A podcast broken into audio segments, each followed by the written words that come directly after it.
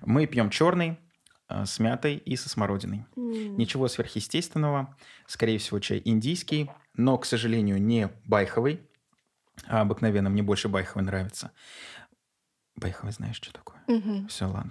А вы, слушатели, загуглите, что такое байховый. Вот, как-то так. А, Аксинья Алексеевна, я вас категорически приветствую. Добро пожаловать на подкаст «Расим Даниш пьет чай». Вот, чай мы попили уже. В двух словах, фабула. Что сейчас происходит? Сентябрь. Мгм. Я его обозначил фильм «Сентябрем». Говорим мы о девочках, про девочек и вообще про все то, что может быть как-то ценно или полезно. Собственно, одна из причин, почему ты здесь присутствуешь. Вот, поэтому, поэтому расскажи, пожалуйста, как тебя зовут, чем ты занимаешься и про те ценности и полезности, которые ты доносишь, транслируешь и делаешь.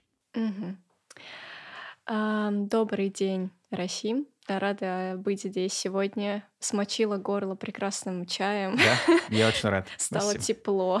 Рад, что тебе А, понравилось. Крайне холодный сентябрь.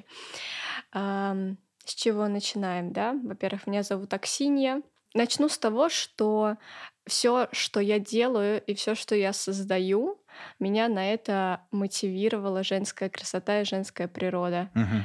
И поэтому каждая идея, каждый проект, который рождается у меня в мыслях, это всегда что-то необъяснимое. Я не знаю, откуда это идет, но я чувствую, что мне срочно нужно это реализовать, Мгм. иначе эти мысли начинают меня заполнять, и как будто бы я сейчас взорвусь. М, Ничего себе. Прикольно. Вот.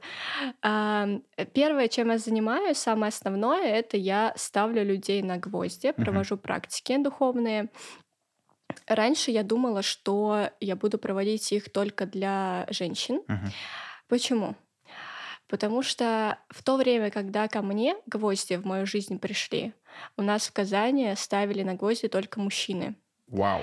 И для меня это было не очень комфортно, потому что э, у меня есть много историй про всяких духовных извращенцев, я их так называю. Мгм. Когда ты идешь на индивидуальную практику к мужчине, сначала он кажется совершенно адекватным э, и топит за духовность, Мгм. а по сути потом сводит все к тому, чтобы начинает приставать к женщинам. М, Вот, поэтому мне было крайне важно приходить всегда на практики именно к женщинам. мгм.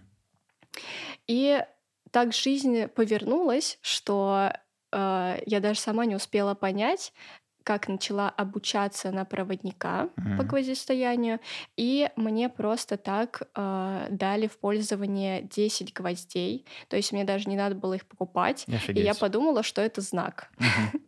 И м, обучалась я этому мастерству тоже у девушки. И с тех пор э, ко мне начали без конца приходить девушки, но не только они, а еще и мужчины. М, Потому что мужчины тоже чувствуют потребность в какой-то нежности, бережности в этой практике, потому что практика достаточно болезненная мгм. она стрессовая. И когда мужчины ко мне тоже начали приходить, я поняла, что я буду делать практики не только женские, потому что спрос есть и с другой стороны. Мгм. Вот. Но все равно, несмотря на это, большая часть моей аудитории это женщины. Мгм. Вот. Потом. Помимо гвоздей, а, в моей жизни занимает огромную часть творчества, которое я посвящаю женскому телу.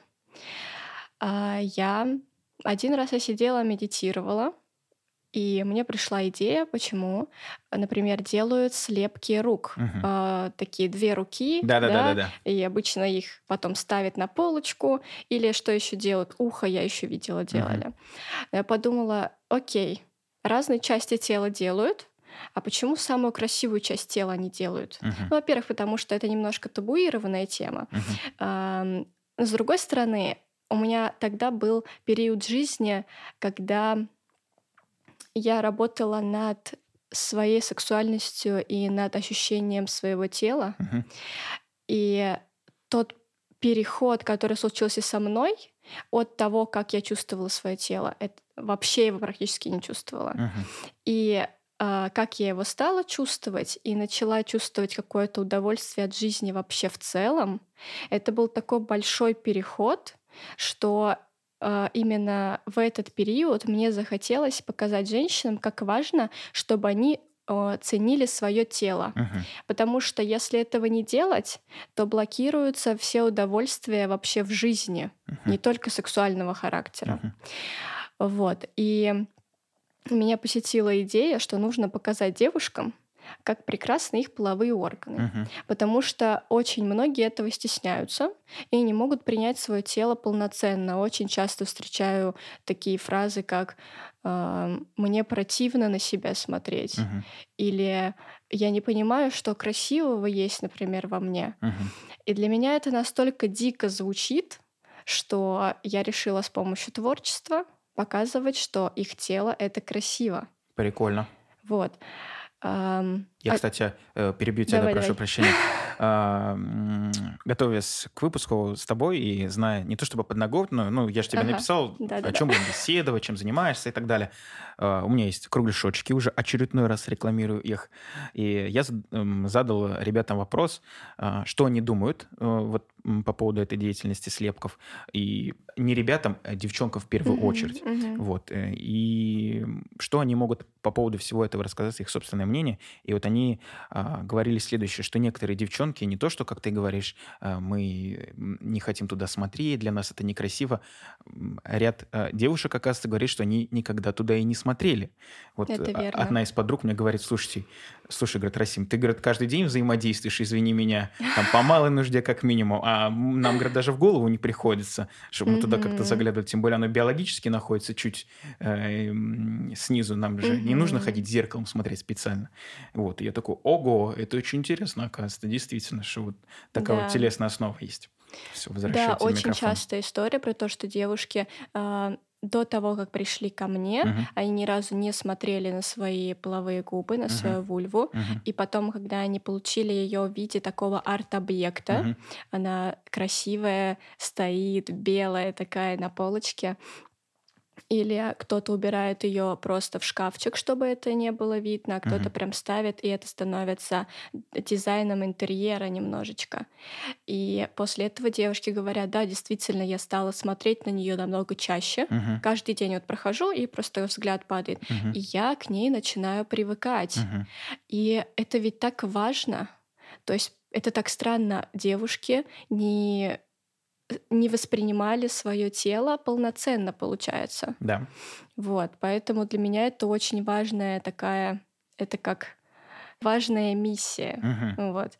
Для меня это важная миссия, а, потому что в Казани, кроме меня, этого никто не делает. мгм. Во-первых, я думала, что в мире никто этого не делает. Мгм. Когда это пришло ко мне просто в идея в голову, да, Мгм. во время медитации. А потом, когда я начала искать ингредиенты, я наткнулась на интервью девушек, у них брали интервью, они из Москвы, они делали вот эти слепки. А, И потом ув- увидела, что в других странах тоже делают. Мгм. То есть у лю- людям приходит эта идея Мгм. как-то, почему-то. Возможно, это такая вселенская миссия. И Возможно. кто-то людям просто э, загружает эту идею в мозг. И да, это странно, но это то, я сейчас читаю книгу, называется «Поток». Мгм. И там описывается про то, э, как мы впадаем в поток, когда занимаемся тем, что действительно нам нравится. Мгм. И мы не гонимся ни за одобрением, например, общества, мы не гонимся за заработком, мы просто кайфуем от процесса. Мгм. И я поняла, что вот именно когда я делаю слепки для женщин, Мгм. это то, когда я впадаю в этот поток. М. И этот поток пошел дальше, что я начала делать из этих слепков, например, э, свечи, Мгм. потом мыло, Мгм. потом серебряные кольца. Мы скооперировались с э, девушкой-ювелиром и создали прекрасные украшения. Это прикольно, да. Вообще просто столько идей, столько всего. И каждый раз находятся девушки, которые хотят это себе сделать, Мгм. хотят это заказать. И это так радует и дает еще больше сил. Кайф. Слушай, а процесс не болезненный? Нет, процесс совершенно безопасный. Это Мгм. было для меня в первую очередь, потому что я отношусь к женскому здоровью очень трепетно. Мгм. И как это происходит? Есть э, альгинатные маски. Мгм. Да, девушки знают, что это такая штука, которая быстро высыхает, а потом отсоединяется от кожи Мгм. безболезненно. Вот такой же альгинат используют стоматологи, когда делают э, слепок для протезов зубов. То есть он безопасен для слизистых совершенно, он гипоаллергенный, и вот именно его я использую, чтобы непосредственно прикасаться к половым губам. Прикольно. Это у тебя стоматологические технологии, да, получается? Я сам, да, мне кажется, я самый активный покупатель в этом магазине стоматологии на Ершова. Они постоянно думают, почему она покупает только эти пакетики с альгинатом. Ну, знать надо почему. Да. Прикольно. И все, то есть вот у тебя форма, ты ее потом заливаешь либо в гипс, либо в свечу. Да, все верно. Сначала в гипс, а потом, э, если это дальше идет процесс преобразования в свечу или мыло, Мгм. то я гипсовую форму сначала заливаю силиконом. Мгм. Потом получается силиконовая форма. Мгм. И, соответственно, туда уже либо мыльную основу, либо воск. Понятно. А у тебя Вот. есть такая, так скажем, картотека девчонок? Они тебе пишут, у нас закончилась свеча, я под номером 1386 дробь 4, сделай мне, пожалуйста, 4 комплекта. Бывает такое? Бывает такое. Кайф. Да, я начала записывать, где чья бульва, потому что я уже забываю. Это очень забавно. Да, и очень классно, что, например, сначала, если заказывать свечу, то мне нужно делать вот эту силиконовую форму. Это самый долгий процесс. А сделать потом саму свечу просто. То есть, если девушка в первый раз закажет себе форму, потом она всегда может очень быстро себе заказывать свечи или мыло, и уже не приходя ко мне, допустим. Прикольно. То Вот. есть нужно всего лишь один раз прийти, совершить эту процедуру, Мгм. и, в принципе, все. А Да. делаешь ты в студии какой-то специальный у себя дома принимаешь. А, у меня была мастерская, сейчас я съехала оттуда и в данный момент дома. Мгм. Но мне даже больше нравится дома, потому что даже девушки, вот обратная связь от них, это они говорят, что заходят в комнату, и там так уютно, Мгм. там приглушенный свет, я зажигаю благовоние, Мгм. включаю приятную музыку. Очень важно, чтобы девушка расслабилась, потому что они приходят на такой сеанс первый раз в жизни, и это немножко странно. Ну да. Это так. Вот, но я максимально бережно и обережно подхожу к процессу, Мгм. и сразу пытаюсь разрядить обстановку, сначала расслабить их, поболтать. А еще очень интересный случай. Мои любимые, вернее, а, покупатели это мужья или парни, которые покупают сертификаты для своих Мгм. женщин, Мгм. Чтобы показать женщинам, что они вот такие классные. То есть, Прикольно. э, а девушка лежит у меня и говорит, я бы никогда сама не пришла, если честно. И, ну, я так рада, что мой муж подарил мне Прикольно. Это прикольно. Молодцы, ребят. А, ну, получается, знаешь, ты из этого, из процесса делаешь, так скажем, процесс с большой буквы «П». Да. То есть э, здесь не только просто пришел, знаешь, как э, к тому же стоматологу, да, у меня там то-то, то-то, то-то, сделали, ага, все, пошел, до свидания. Тут прям еще Да. какая-то и мистика, и настроение, и вот атмосфера, и все такое, знаешь, старт телесного развития, телесной коммуникации Мгм. начался вот когда она сделала первый шаг в твою квартиру, получается. Да, мне кажется, да. Но, возможно, когда посмотрела на мои публикации в Инстаграме. Мгм. Понятненько. Э, Здесь, в принципе, мне все ясно. Ты знаешь, было очень большое количество вопросов по поводу гвоздей. Мы прям целую дискуссию в моих кружках устраивали. Зачем вообще вот... То есть один человек говорит то, что это не научно, второй человек говорит то, что если человек это делает, а, то пусть делает, главное там, чтобы и так далее. Расскажи, пожалуйста, зачем, как и почему? Да, конечно, есть очень много споров и мнений по этому поводу, действительно. Но я выбираю для себя то, что, во-первых, подтверждается с точки зрения психологии и медицины, Мгм. но с другой стороны еще с а, моих телесных ощущений. Мгм. Потому что иногда, а, так как мой духовный путь начался довольно давно, Мгм. иногда на каких-то практиках я могу почувствовать то, что нельзя объяснить словами или М. понять умом. И иногда мне достаточно сложно из-за этого контактировать с людьми, Мгм. так сказать.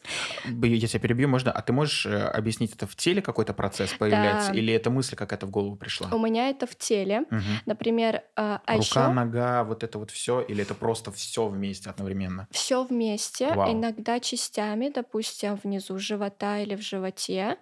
И это как будто бы поток энергии, который я чувствую. А, Это могут быть мурашки по всему телу, но они ведь из-за чего-то появляются. Мгм.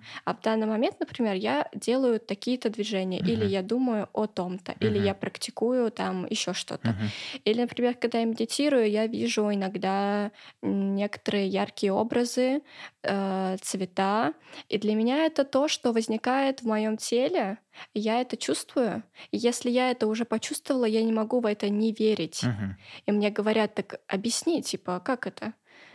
А я не могу объяснить. Хм. Я это почувствовала, и я хочу это только передать людям. Мгм. И поэтому, скорее всего, я и занимаюсь, например, ставлю людей на гвозди, чтобы передать им телесные ощущения. Мгм. Вот. Что касательно для чего стоят на гвоздях, я даже писала целую статью на этот счет, потому что постоянно одно и то же рассказываю Мгм. на практиках, Мгм. потому что всем это, конечно, интересно. А, Я предлагаю начать, да, с точки зрения медицины, Мгм. для чего встают на гвозди. Все знают вот эту картинку из нетрадиционной медицины, где стопы такие нарисованы, и и там- там всякие органы такие. Точки акупунктурные, если да, не все ошибаюсь. верно. То есть, когда мы встаем на гвозди, Мгм. у нас через стопы получается акупунктурный массаж. Мгм. И за счет этого мы начинаем массажировать внутренние органы. М-м. Мы в обычной жизни вообще не занимаемся своим животом. Мгм. Особенно девушки, которые всегда втягивают живот. Я раньше тоже так делала. Мгм. Потому что ну, он должен быть красивый и Мгм. плоский. Мгм. А бедные органы, они там все сжались, Мгм. и им плохо. Мгм. И потом они начинают болеть. Мгм. Кровообращение вообще идет к черту в этих местах.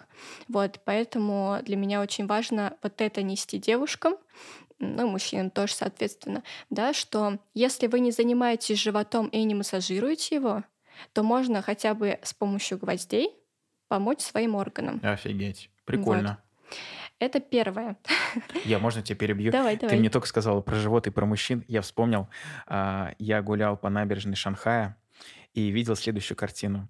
В принципе, город в 10 вечера уже умирает, а, и вот близилось уже к этому моменту смерти, то есть там люди рано встают на работу и уже ложатся спать. Там ходят пожилые 50 плюс китайцы, естественно, лысые, невысокие, все пузатые, и все а, подняли, задрали свои пузыраны, так Ага. скажем. И вот вывели все свое богатство, так скажем. И вот ходили, так демонстрировали, и никакого переживания не было. Во-первых, что это некрасиво, а с другой стороны, это оказывается статусность, что у тебя такой большой мамон, что ты, да, хорошо питаешься, э, ни в чем себе не отказываешь и уверенный в себе. Вот, все. Прошу прощения, это просто было к очень. слову, да. Вообще здорово. Мне Да. инте- ну, интересно слушать такие факты, особенно из стран, в которых я еще не была. Китайцы молодцы. Тогда я сразу скажу про испанцев, вернее, Мгм. испанок, а, потому что я в универские годы жила и училась в Испании. Мгм. И, если честно, а, именно их культура стала тоже очень главным фактором в становлении моей сексуальности и самоощущения меня как а, женщины. Потому что, когда я видела испанок, сначала они вызвали во мне очень смутные чувства, Мгм. потому что они были очень расслабленные. Мгм. То есть они приходили спокойно на пляж, Мгм. не втягивая живот, а наоборот комфортно. Они раскладывали рыбацкий стульчик, ставили его на песок, комфортно садились, раздвигали ножки, такие вот просто, чтобы загорать полноценно, да, со всех сторон. Э, Животик свисает, они делали какой-то непонятный пучок на голове, брали сигарету, курили Кто хотел спросить, была ли сигарета? и просто наслаждались жизнью. И это была такая сладкая картина. Ага. И тогда я поняла, сначала я такая, какой ужас. А потом, когда там полгода я уже пожила, и потом поняла, что это прекрасно, что это свобода, и они как раз-таки заботятся о своем теле. То есть в плане, например, расслабленности живота. Да, про сигареты это отдельная история. Мне почему-то в голову сразу пришла эта картина, это вот так вот сесть, я сам не курю, но вот так вот сесть и закурить сигарету, да, вот она сиеста. А потом она пошла обратно на работу, правильно? Думаю, что да. Надела лифчик и пошла. Кайф. Ну, очень на это похоже. Вот. Дальше, значит, зачем на гвоздях стоят, Да. да? Допустим, могу привести пример со стрессом. Мгм. Вот ты у меня спросил перед тем, как мы начали записывать подкаст, а, стрессую ли я или как я себя чувствую. Если бы этот момент произошел в моей жизни раньше, Мгм. то, скорее всего, я бы ужасно стрессовала. Но с тех пор, как гвозди вошли в мою жизнь, я научила э, преобразовывать стресс в расслабление. Мгм. И это очень классный навык, потому что нас, к сожалению, никто этому не учит. Только жизнь. Только жизнь, да. По-моему, жизнь наоборот, она заставляет нас напрягаться и стрессовать, и жить в этом стрессе, а потом умирать в 35 от инсульта. Вот. возможно. Очень на это похоже. Поэтому что, как гвозди помогают вообще со стрессом научиться справляться? Когда мы встаем на гвозди, мы создаем для себя искусственную ситуацию стресса. Мгм. А, Наш мозг начинает автоматически стрессовать, э, пугаться, и мы хотим убежать с гвоздей. Мгм. Это нормально. А, И в этот момент очень важно научиться расслабляться. И как раз-таки я всю свою практику строю на том, чтобы научить человека расслабляться. А, Поэтому мои практики эффективные, Мгм. потому что если человек хоть раз на гвоздях научился расслабляться, то он и потом в жизни, в любой стрессовой ситуации сможет расслабиться, потому что в этот момент создается новая нейронная связь, Мгм. и она в любом случае остается. Просто кому-то нужно разное количество времени для того, чтобы нейронная связь сформировалась. Кому-то достаточно одной практики, кому-то две недели практики, кому-то месяц. Но в конце концов люди понимают, что, оказывается, можно расслабиться тогда, когда ты хочешь, Мгм. а не тогда, когда ты просто лежишь на кровати, тебя ничего не отвлекает, и тебя нет таких дел, и ты такой, ну вот сейчас, наконец-то, все, я расслабляюсь. Да, а потом вспомнить, что завтра на работе надо сделать это, и опять напряжение. Да, Прикольно. вот. Слушай, по поводу расслабления я сам себе хочу дать поглаживание, но одновременно себя покритиковать. А, Разбирая ситуацию с гвоздями, э, я говорю, что вот надо выйти в тишину. Ну, вот так, так это называется. Ну, как-то я так услышал. Не знаю, правильно это или неправильно. Поправь меня. Я говорю, вот я знаю, чтобы выйти в тишину, нужно расслабиться, чтобы вот, несмотря на весь этот э, хаос, который происходит вокруг, точнее, под твоими ногами, ты должен прийти к такому состоянию, чтобы ты был вот расслаблен, и все ок, и все, вот все. Ты стоишь, как будто на песочке, либо на гальке, и все Мгм. приятно. А я как человек э, технический, э, вот передо мной задача. Я не знаю, зачем я встаю на гвозди, кстати. Вот передо мной задача встать на гвозди и расслабиться. Я Ага. встаю на гвозди, понимаю, что мне нужно расслабиться, дышу э, секунд 30 и, и из быстрого в медленное, весь красный, конечно, мне ужасно жарко, но потом все приходит в себя, и я такой, так, ну, молодец, задача Мгм. выполнена, можно сходить.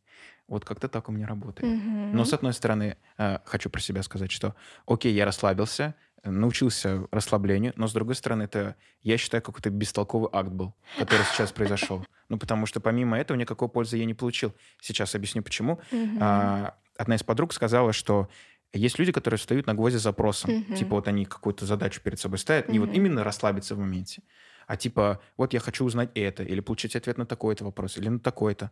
И встают запросом, Мгм. и, возможно, получают ответ на него. У меня такого нет. Возможно, это сейчас такое, либо я сам по себе кретин. Да нет. Э, Вот, можешь рассказать про людей, которые встают запросом? Да, конечно, как Спасибо. раз-таки к этому у нас и был плавный переход, если честно, и ты прям меня подловил, отлично. Вселенная. А, Да, тот способ практики, которая была у тебя, это тоже э, хорошо, Мгм, да, то есть это не бесполезная практика, просто она остается на уровне тела. мгм, Почему еще на гвозди встают? Потому что гвозди помогают прорабатывать запрос. мгм. А, Что это значит? Допустим, недавно девочка на практике, после практики, она заплакала и захотела поговорить со мной. Рассказала про то, что она уже год работает с психологом.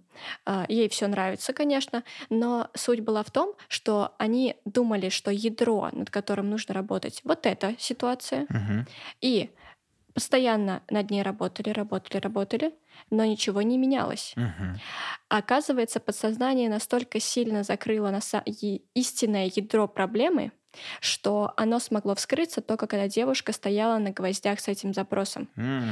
То есть гвозди помогли увидеть. Они, вернее, как... Они не волшебная таблетка. Они инструмент, который указывает человеку на то, куда нужно обратить внимание. И когда девушка поняла, над чем нужно работать, она потом пошла к своему психологу и ей все рассказала. И они такие, а, Ну вот почему Эврика. не было, да, прогресса. Мгм. Вот, то есть вообще мне нравится, что психология и гвозди очень тесно, тесно связаны, Мгм.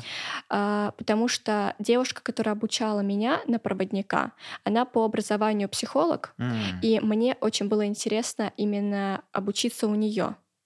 Но при этом, так как я тоже интересуюсь психологией, я потом для себя открывала тоже очень много интересных вещей. Мгм. А, давайте теперь скажу, как,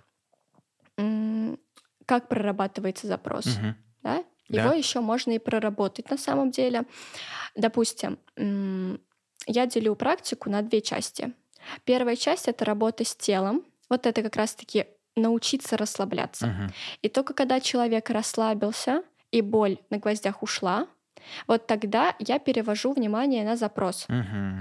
И тут человек а, начинает задавать себе наводящие вопросы. Допустим, почему я себя так чувствую в этой ситуации? Или ам, В почему... этой на гвоздях или в этой в какой-то... Вот, да, по запросу. Мгм. А, но при этом он стоит на гвоздях в этот Мгм. момент. Или почему этот человек выводит меня на такие эмоции. Вот все вопросы, которые приходят, человек их себе задает и слушает ответы у себя в голове. Мгм. В чем суть? А, в том, что когда мы стоим на гвозди, единственное, что хочет мозг, это спасти нас. Мгм. У него срабатывает инстинкт самосохранения. Он начинает, ну, он понимает, да, что мы в какой-то странной ситуации, мы на чем-то стоим, Мгм. это что-то небезопасно. Мгм. Он отправляет сигналы боли в наше тело, у нас болят ноги, и мозг орет. Убегай, уходи, ты что сумасшедшая, зачем ты это делаешь, тебе больно, все, убегаем, все бесит, какие-то странные люди, какая-то секта и так Мгм. далее. Мгм. И в тот момент, когда человек все-таки не сходит с гвоздей, он расслабляется, да, он, получается, по сути, хакнул свой мозг. Мгм. Он не повелся на его уловки. Он слушал, например, Аксинью, которая ходила там и говорила, на что обращать внимание во время практики. Мгм. Или слушал музыку, которая играет сзади. А может быть, действительно просто в какие-то мысли уходил, но расслабился. Мгм. И боль ушла. В этот момент мозг такой, в смысле, типа, меня провели? Мгм. Алло, тебе Мгм. больно. Ты что, не чувствуешь? Мгм. И мозг сам в шоке. Мгм. И он этим очень-очень занят. Потому что его никогда никто не обманывает. Мгм. Мозг самый умный. Мгм. Кроме маркетологов. Да. Маркетологов и проводников гвоздистояния. Да, да, да, да. И в этот момент он настолько озабочен этой мыслью, что когда мы начинаем задавать вопросы э, по поводу запроса, Мгм. вопросы по поводу запроса, жесть, Нормально, нормально. и слушать ответы, мозг не успевает обработать ответы, а, например, общественным мнением, Мгм. наложенным стереотипом от родителей, М. стереотипами от родителей, а, чем-то еще, какими-то масками. Понятно, да? понятно. То есть мозг занят, и те ответы, которые приходят, мысль, она истинная, она чистая. А когда мы в обычной жизни задаем себе вопросы и отвечаем на них, мозг за долю секунды налепливает вокруг этой мысли кучу стереотипов и наших установок. Мгм. И мы думаем, да, это наш истинный, истинный ответ, а по сути ни- ничего подобного. Прикольно. Это сомнение, наложенное на сомнение, наложенное на сомнение, возведенное в степени сомнения. Да, и вот при если, этом до гвоздей я имею в виду, если... Да, и при этом это все покрыто такой э, какой-то вуалью правды. То есть, да, это правда. Прикольно. Прикольно, я этого не знал. Это вот настолько тонкий процесс, но он очень интересный, когда люди, вот я им это объясняю, а потом они начинают это отлавливать на гвоздях у себя в мыслях. Очень классно. Слушай, а скажи, пожалуйста, ну я как человек, который сейчас не стоит на гвоздях, э, задаюсь Надо было вопросом. поставить тебя на гвозди просто, чтобы ты в таком положении вел подкаст. Да, было бы прикольно. Э, Кстати, ни разу не сидел. Нет, а там же смысла нет. Нагрузка же не идет на ноги. Ну, в смысле, можно сесть, положить ножки, и все, они такие массажируются. Да, это как массажик просто. Да, а вот так, чтобы вся нагрузка не идет, это не, это не по-настоящему получается. Стоя было бы неудобно, хотя здесь есть для этого все возможности. Я вот что говорю, я вот человек, который сейчас не на гвоздях, э, я вот задаюсь, у меня сомнения, я задаюсь вопросом, а действительно ли оно так? То есть, э, когда ты стоишь на гвоздях после тишины, а, истинные ответы приходят на запросы. Мгм. Нужно ли эмпирически сравнивать, сопоставлять? Может быть, все-таки и здесь какая-то а, ошибка наблюдателя происходит?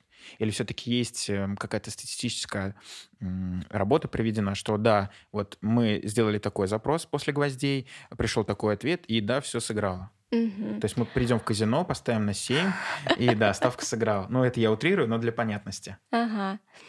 Так, то есть, м, правильно я понимаю, ты имеешь в виду, что вот тот ответ, который приходит на определенный запрос просто в жизни, может быть таким же, как и приходит на гвоздях, В том числе. да? В том числе. Я имею в виду тот ответ, который пришел на гвоздях, он тоже оказался неправильным. Он М, тоже оказался поняла, поняла. ненужным. Хотя, м, возможно, он для чего-то, но все равно как бы не скоррелировало с Мгм. реальностью.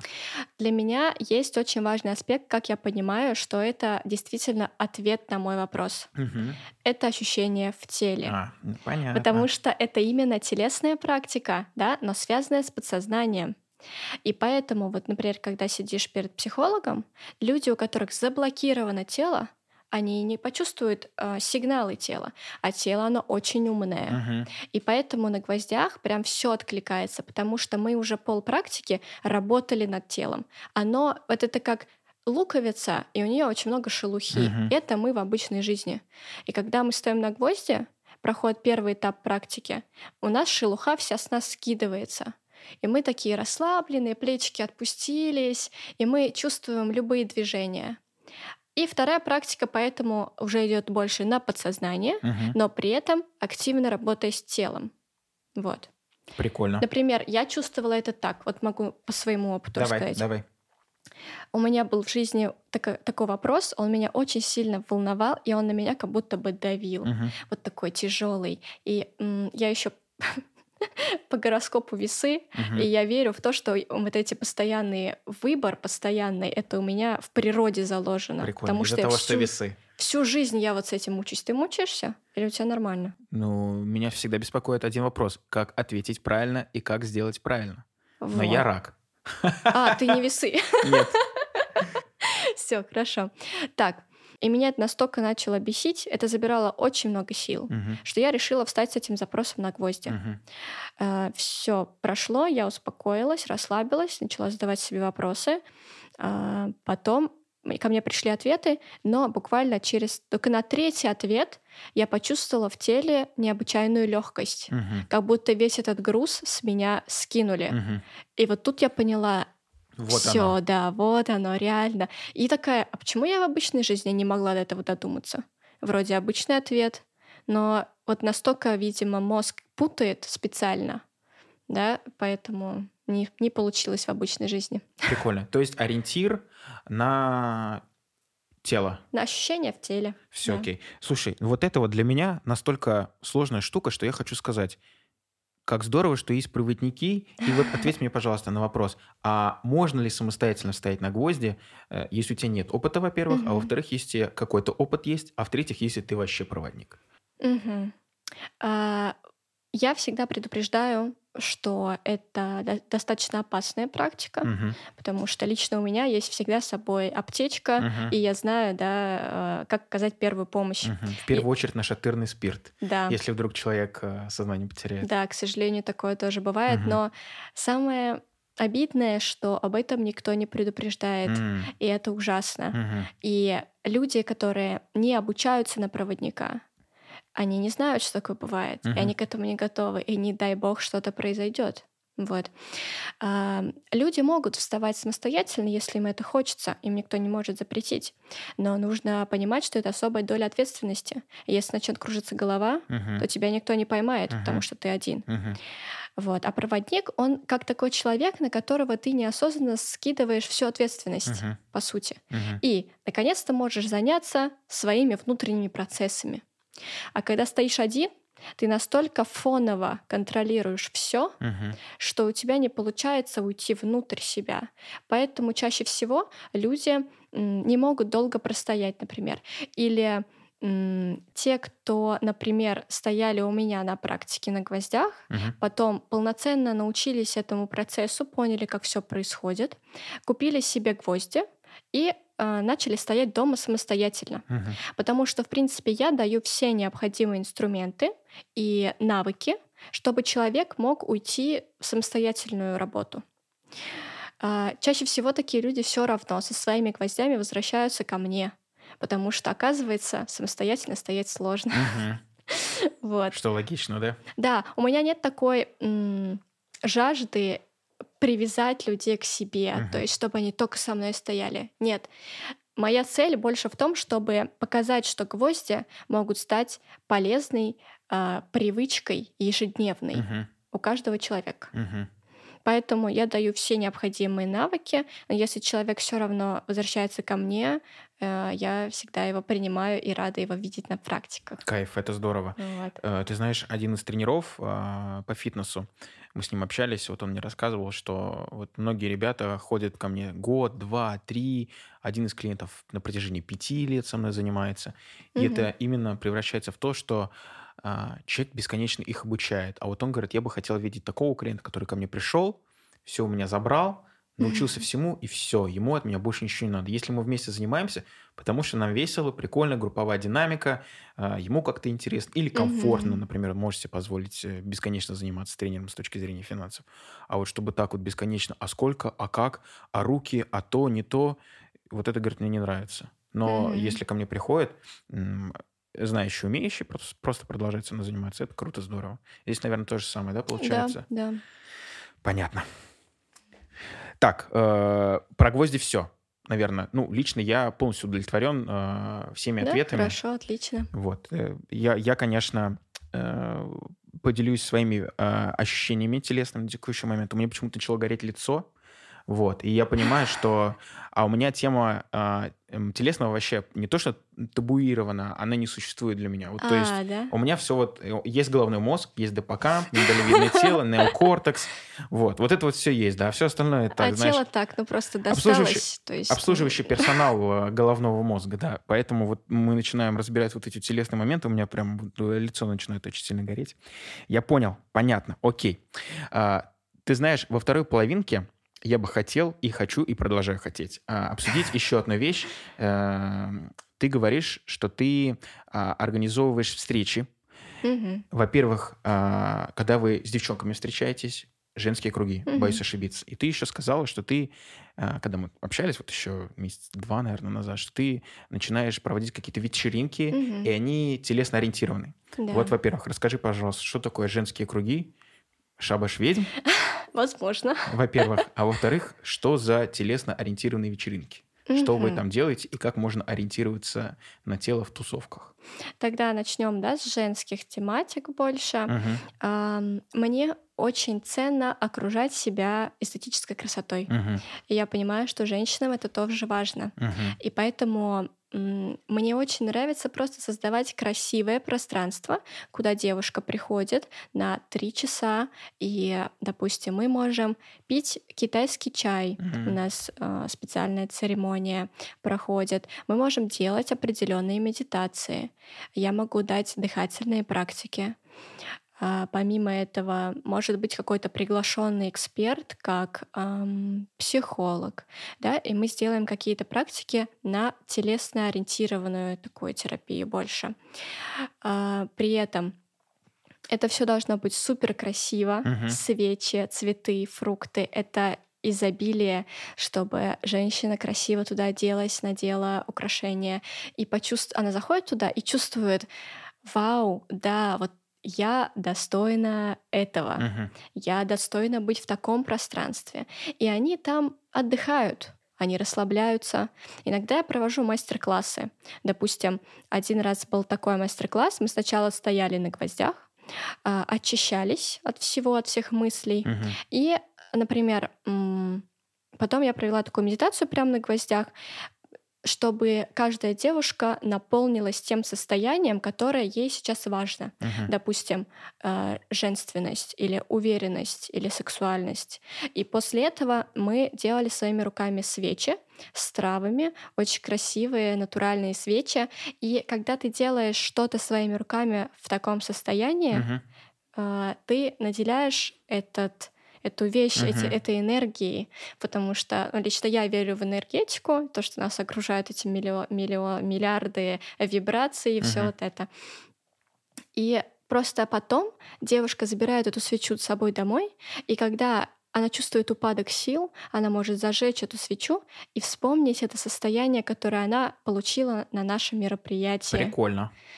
А свеча ароматическая, у нее есть запах? Да, у нее запах натурального пчелиного меда, Прикольно. воска, потому что это все вот специально натуральное. И травы, например, если это роза, то есть такие оттенки розы. Мгм. Есть вот. Прикольно. Я почему спросил, потому что ам, запах, он мозгом не фильтруется, и, соответственно, тебе легче через запахи ассоциации составить. Вот я Это поэтому... так прекрасно, когда что-то не фильтруется через мозг, если честно. Ну, извините, задача мозга одна — самосохранение, и вторая, да, со- Да. создание себе подобных. Окей, окей, понятно. Ну, то есть, эм, по сути дела, это не то чтобы развлекательное, а именно, хочется сказать слово ретрит, но в миниатюре, на три часа. Ну, что-то, да, типа того. А, Это на самом деле такое место, где девушки чувствуют, что э, э, там нет женской конкуренции. Это очень важно сейчас в современном мире. И там собираются девушки, и им всем классно, и они все наслаждаются. А в обычной жизни, к сожалению, очень много вокруг нас такой навеянной атмосферы конкуренции. Да, к сожалению. Вот, а что касательно тактильных, чувственных вечеринок, а, эт- над этим я работаю не одна. У нас есть целая команда прекраснейших людей, которые хотят нести а, сексуальное просвещение Мгм. в этот город Мгм. прекрасный наш, А, потому что у нас сейчас есть на это спрос, но, к сожалению, нету предложения хорошего, в отличие от Москвы Мгм. или отли- в отличие от других стран. Я просто раз- развожу руками, когда ты говоришь, в отличие от Москвы.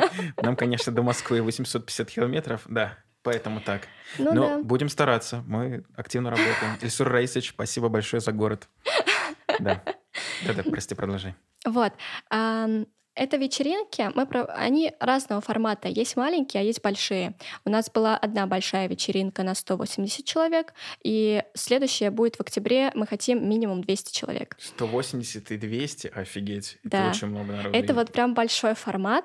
А маленький формат — это 30-40 человек, Мгм. иногда там 28, вот такое количество. Мгм. Туда более жесткий отбор. Мгм. Отбор на такие вечеринки происходит по анкетам, по соцсетям, Мгм. по адекватности человека. Мгм. И организатор в любой момент может связаться с человеком и задать ему дополнительные вопросы. Мгм. А, потому что тематика вечеринок, она достаточно специфическая. М, И для нас самое главное создать там атмосферу безопасности. Мгм. А, В чем заключается ценность такой вечеринки? А, В том, чтобы получить новый чувственный опыт. Мгм. Допустим, прийти туда и попробовать что-то, что пара стеснялась или никак не доходили у нее руки попробовать дома. Мгм. А там они смотрят, есть массажная свеча. Мгм. Что это такое? Ага, воск этой свечи можно вылить на спину и сделать а, массаж своему партнеру. И не будет горячо. И не будет горячо, да. А может быть, кто-то ни разу этим не пользовался. Для меня это обычные вещи, потому что я сама их делаю. М. Я сама делаю свечи и все на свете. Вот. А там есть очень много предложенных способов и идей взаимодействия. А, Там есть разные зоны. Мгм. Например, а, обычно мы не рассказываем про наполнение, про то, Мгм. какие зоны. Это Пусть секрет. будет сюрп- э, да, сюрприз. Но одна зона, например, раз мы уже говорили про слепки, Мгм. это я на вечеринке в отдельной зоне закрытой делаю девушкам слепки сразу там, и они могут забрать ее с собой через полчаса. Прикольно. Подожди, сколько должна длиться вечеринка, чтобы ты могла себе позволить, а вот 28 человек, да, ну даже если, допустим, это треть, ну Да. 10 человек прийти, э, по полчаса, 3 часа времени. Да, это на самом деле вот первая вечеринка показала мне, что это очень сложно, потому что я не видела ничего, кроме сменяющихся хотел- передо мной. Я только хотел это сказать, а ты-то там что делаешь? Я как бы я полноценный организатор всего мероприятия, но я не смогла быть организатором на этой вечеринке, потому Мгм. что все время я делала слепки. Мгм. И поэтому к следующей осенней вечеринке я обучаю девушку от Мгм. себя бесплатно, а, чтобы она работала там, на этой зоне. Мгм. Вот. И я ушла уже больше в организационные моменты. Мгм. А, Получается, вот там есть такие разные зоны, а, и большие форматы вечеринок подразумевают еще а, зону Dark Room, Мгм. где люди могут непосредственно контактировать с слизистыми, Мгм. заниматься половым актом Мгм. на вечеринке. Мгм. В других зонах это запрещено. Форматы маленьких вечеринок обычно без даркрума. Мгм. Вот. А так, это совершенно обычная вечеринка, где можно прийти, а, Потанцевать под музыку. потанцевать, да, и надеть красивый костюм. М. Это самое прикольное. Что-то похожее на галу. А, Там есть разные тематики. Ага. Допустим, мы всегда перед вечеринкой объявляем тему, дресс-код и примеры. М. Вот. И мне кажется, что столько великолепных образов можно придумать, Мгм. что э, я каждый раз ну, что-нибудь себе нахожу, делаю, потом это надеваю, и это то, что ты не можешь надеть в обычной жизни. М. И это прикольно. Это появляются какие-то интересные ощущения. Такое флер заигрывания. Мгм. Но при этом ты не обязан ни с кем контактировать. Мгм. Ты можешь там просто быть красиво одетым и танцевать. Мгм. А может быть, проводить время со своими друзьями. Мгм. А может быть, просто прийти и сделать слепок, потому Мгм. что обычно на вечеринке это в 50% дешевле, чем прийти ко мне лично. М. Прикольно. Вот. А разница между маленькими и большими это чуть позднее. Я как не, я не маркетолог, но человек, связанный с бизнесом. Кто целевая аудитория? Кто к вам приходит? Вот расскажи про большие. Ладно, хрен с ним с маленькими, там у вас списки. Э, Как попасть, кто попадает и по какой причине? Целевая аудитория. Вообще это примерно от 24 Мгм. там до 35 люди совершенно разные. И вот знаешь, вот я ходила на первые вечеринки, смотрела на людей, Мгм. и вот это совершенно обычные люди, которые ходят днем Мгм. по нашим улицам. Мгм. На там я вижу там видела их раньше, когда училась в универе, в универе у себя, Мгм. или на вечеринках я их вижу. Мгм. Это Или у совершенно этой девушки обычные я люди. сегодня карту получала в банке, да? Да, вообще и так и так и не скажешь, а у людей такие интересы, они Мгм. хотят проявляться, Мгм. и мы даем им пространство, чтобы они проявлялись. Мгм. А, мы Получается, вот я уже говорила про анкету, Мгм. да, то, что когда человек хочет купить билет, ему нужно сначала заполнить анкету. Там мы проверяем на адекватность, Мгм. на то, как человек, и еще, знаешь, на лояльность Мгм. и экологичность. Э, Очень модное слово. Мгм. На то, как человек относится, например, к людям другой ориентации. Мгм. Или что человек будет делать в ситуации, если увидит, что э, люди делают такое-то, например. И если мы видим, что ответ сухой и неодобрительный, то мы человека, ну, ему отказываем Мне просто страшно билете. представить, какая у вас анкета должна быть. То есть, ну, вот, э, когда мне просто... Я извини, что тебя перебью, Нормально, нормально. как бы в процессе. Э, когда мне задают вопрос, я Ага. обычно не распространяюсь. У меня да, нет, Ага. хорошо, ясно, понятно. Вот если ты мне задашь вопрос, что ты будешь делать, я скажу, что я сделаю то-то, то-то, или вообще ничего не сделаю. Ага. Это будет достаточно сухо, и меня не впустят. Или надо, или желательно бы развернуто. Я бы в этой ситуации, гипотетической, конечно же, вряд ли такое произойдет, поступила бы следующим образом. Хотя не могу отвечать в текущий момент за то, как произойдет Вот иногда вот такие супер длинные ответы тоже нас настораживают. Понятно. Золотая середина должна быть Да, где-то, просто на самом деле нас проверяет анкеты одна из наших коллег, она психолог, и то есть ей проще считать информацию с человека в любом случае, а потом с ним пообщаться еще. Вот, и к тому же, ну ладно, об этом потом. Хорошо. Вот, а я ответила на твой вопрос или я о чем-то забыла сказать? Э, ну, целевая, целевая аудитория, а, возраст сказала, мальчики, девочки и мальчики, и девочки, семейные пары. Да, семейные пары и одинокие люди, и пары, просто партнеры, да, приходят. Ну и все, в принципе. Ну да, там больше Да. вариантов сложно придумать. Мгм. Понятно. Это организовывается в какой-то локации определенной. Вы с этой локацией договариваетесь. Как вот вообще организовать такой бизнес-процесс? Ну, это Это голову можно сломать. сложно. Это очень сложно, потому что в Казани крайне критически мало таких помещений хороших, которые согласны на такую тематику. Ам, Но каждый раз вечеринки в разных местах. А, Есть люди, которые готовы с нами сотрудничать, потому Мгм. что им это тоже интересно. М, Есть люди, которые сначала с другой командой, у нас в Казани есть другие команды, которые устраивают вечеринки, квир-вечеринки для людей как-то ЛГБТ-сообщества. Мгм.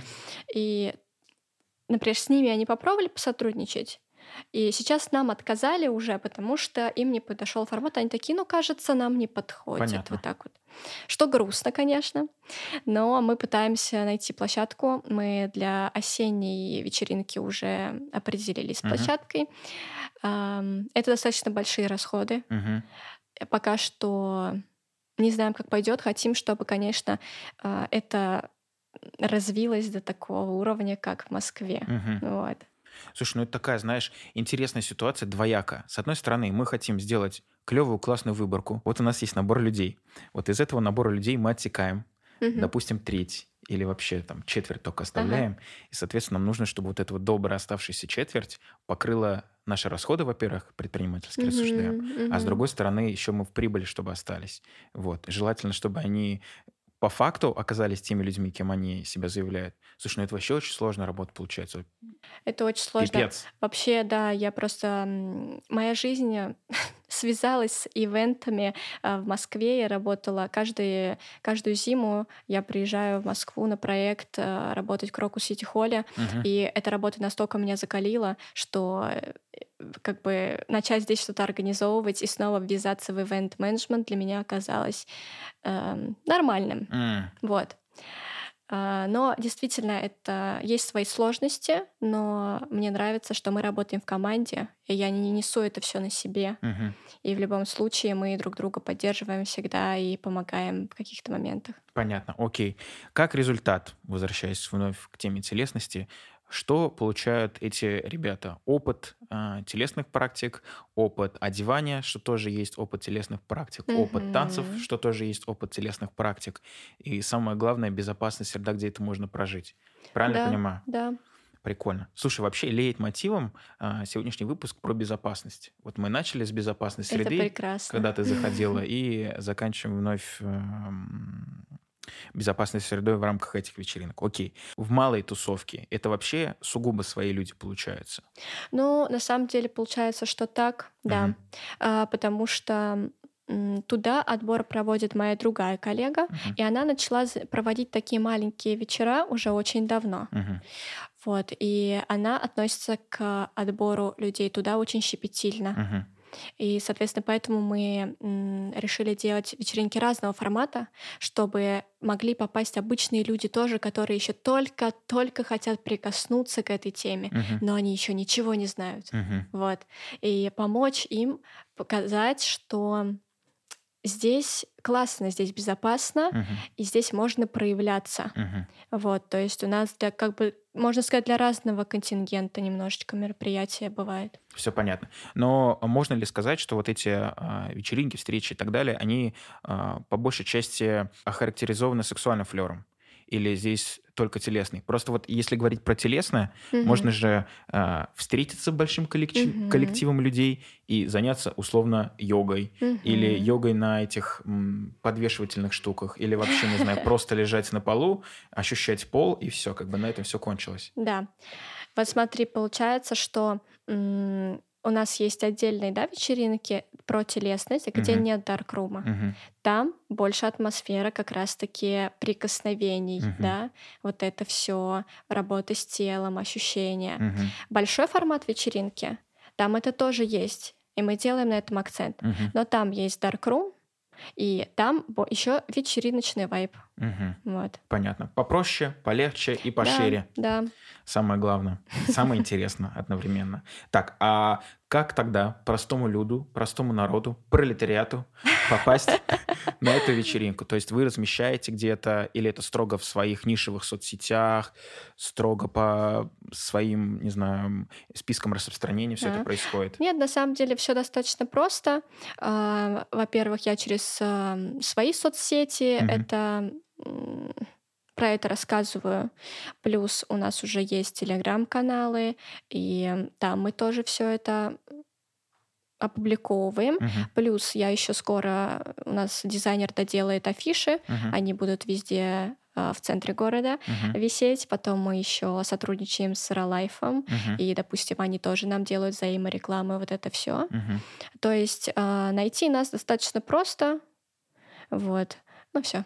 Ну, понятно. Не-не, достаточно широко. Я просто думал, что, может быть, вы как-то, знаешь, не везде распространяете эту информацию.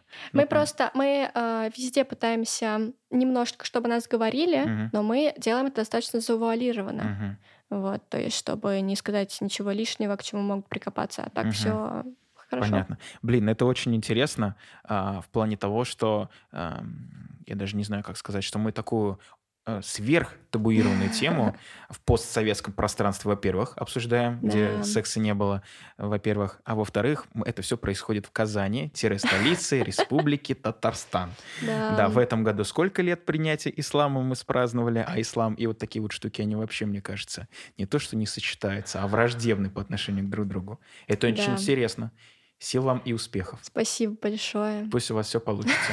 Я в тестовом формате попробую а, отправить э, анкету. Я не знаю, в каком формате она будет. Какой результат я по итогу получу. Будем рады тебя видеть. Спасибо большое. Это будет, знаешь, меня не пускать в соль, меня не пускать в базар. Но это будет единственная вечеринка, на которую меня впустили. Да. Прекрасно. Вот оно будет такое вот нишевание. Слушай, на этом у меня все. Вот, поэтому, а, если можно, а, я бы перешел а, в категорию Блиц вопросов. Давай. Для тебя пять вопросов подготовил. Наконец-то пригодился ноутбук. А, Если парные танцы, то какие? Бачата сальса. Кайф. А, Присед или становая тяга? Обожала становую тягу. Выберем становую тягу. Окей. Что интересного посмотреть в Испании? О, красивых людей, мне кажется. А из а, локаций, вот там, пляж тот-то, ресторан тот-то. Так, сейчас скажу. А, Мне кажется, что нужно посмотреть город Севилья, потому что там сохранились очень многие национальные, такой национальный колорит. Мгм. Вот туда просто в центр Севильи приезжайте, вот и все смотрите. Всё понятно. Больше ничего не нужно. Вот это единственное. Окей. Вопрос а, проспонсированный мной. Почему нахальный фрукт? Смешно. Так, но вообще скажу такую фразу, что вся моя жизнь это провокация. Мне кажется, я своим существованием провоцирую всех и все. И Саму жизнь. поэтому мой ник должен быть тоже какой-то провокационным. Но на самом деле э, просто раньше такой чай в кальянах делали. Прикольно. Это очень давно. Я не меняю этот ник, потому что меня все так запомнили, но и оно запоминается. Понятно. Окей. Ну, потому что мне, когда познакомились с тобой, с твоими соцсетями, я такой, так, ну, обычно же там, знаешь, Аксинья, нижнее подчеркивание А, или там А, точка Аксинья, как-то вот, не знаю, либо там основную деятельность как-то выделить, а тут бах, нахальный фрукт. Я такой, ну, ладно. Чуть-чуть шифруюсь. А?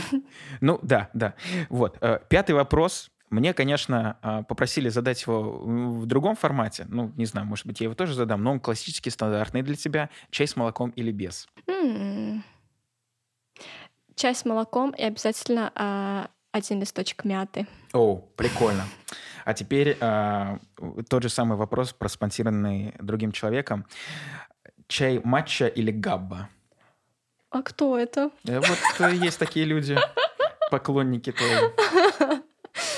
Но, скорее всего, в данный период моей жизни это габа. Ебой. А можешь рассказать немножко, почему? Матч еще, ладно, как-то понятно, но габба, что это? Да, габа — это такой китайский улун. А, Если честно, я описываю этот чай так. Вот каждый китайский чай, он дает определенное состояние.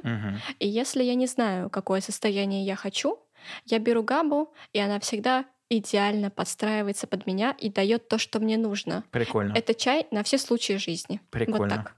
Буду знать. Окей. На этом Блиц закончен. У меня все. Если у тебя есть что сказать нашим слушателям в конце, то, пожалуйста, поделись. Супер, благодарю. А, прекрасно, прекрасный подкаст, и очень быстро время пролетело. Да.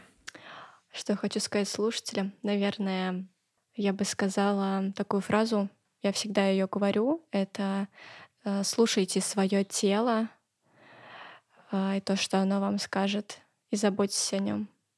Вот. Кайф, подписываюсь. Как человек, который ни черта не умеет сотрудничать со своим собственным телом, говорю, да, это очень важно. А, Дополню тебя, тоже выскажусь в конце. Не так давно для себя я открыл свое собственное тело. Произошло это благодаря коммунизму. Сейчас не смейся, да? А, Коммунистическая доктрина строится из принципа философского, что материя первична, а сознание вторично. А я же живу в сознании, я же живу в мозге, но одновременно являюсь а, сторонником коммунистических взглядов. И у меня вот так две вещи сплелись в голове. И я такой, Мгм. е, парасота, я же вот лицемерный кусок непонятно чего. И я такой, так, начинаем переворачивать фокус из сознания в телесное. Вот, поэтому, да, ребят, э, разворачивайте фокус, если вы не в фокусе, и вообще следите за тем, как вы себя чувствуете, как одна из наших гостей предыдущих выпусков говорила, что, что я хочу и что я чувствую прямо сейчас. Вот. Солидарен, очень клевый, очень э, плотный, мощный и полезный подкаст, мне кажется, получился с тобой. Вот. Можно На- я еще добавлю? Да, конечно. А, Моя коллега а, сказала у нас на практике женской такую фразу. Тело — это самый ценный подарок, который нам, нам дан, Мгм, и как мы можем это телу показать. мгм. Потому что действительно, да, если не тело, то мы бы были что, просто мозг в баночке, наверное, да, с, с такими окончаниями, проводами, да. да, да, да. Вот, а тело это то, что помогает нам быть здесь сейчас, присутствовать и жить и ощущать. Да, так оно и есть со всех точек зрения, и идеалистической, и материалистической, и так далее. Вот, на этом все. Спасибо тебе большое. Биг Зур Ахмед.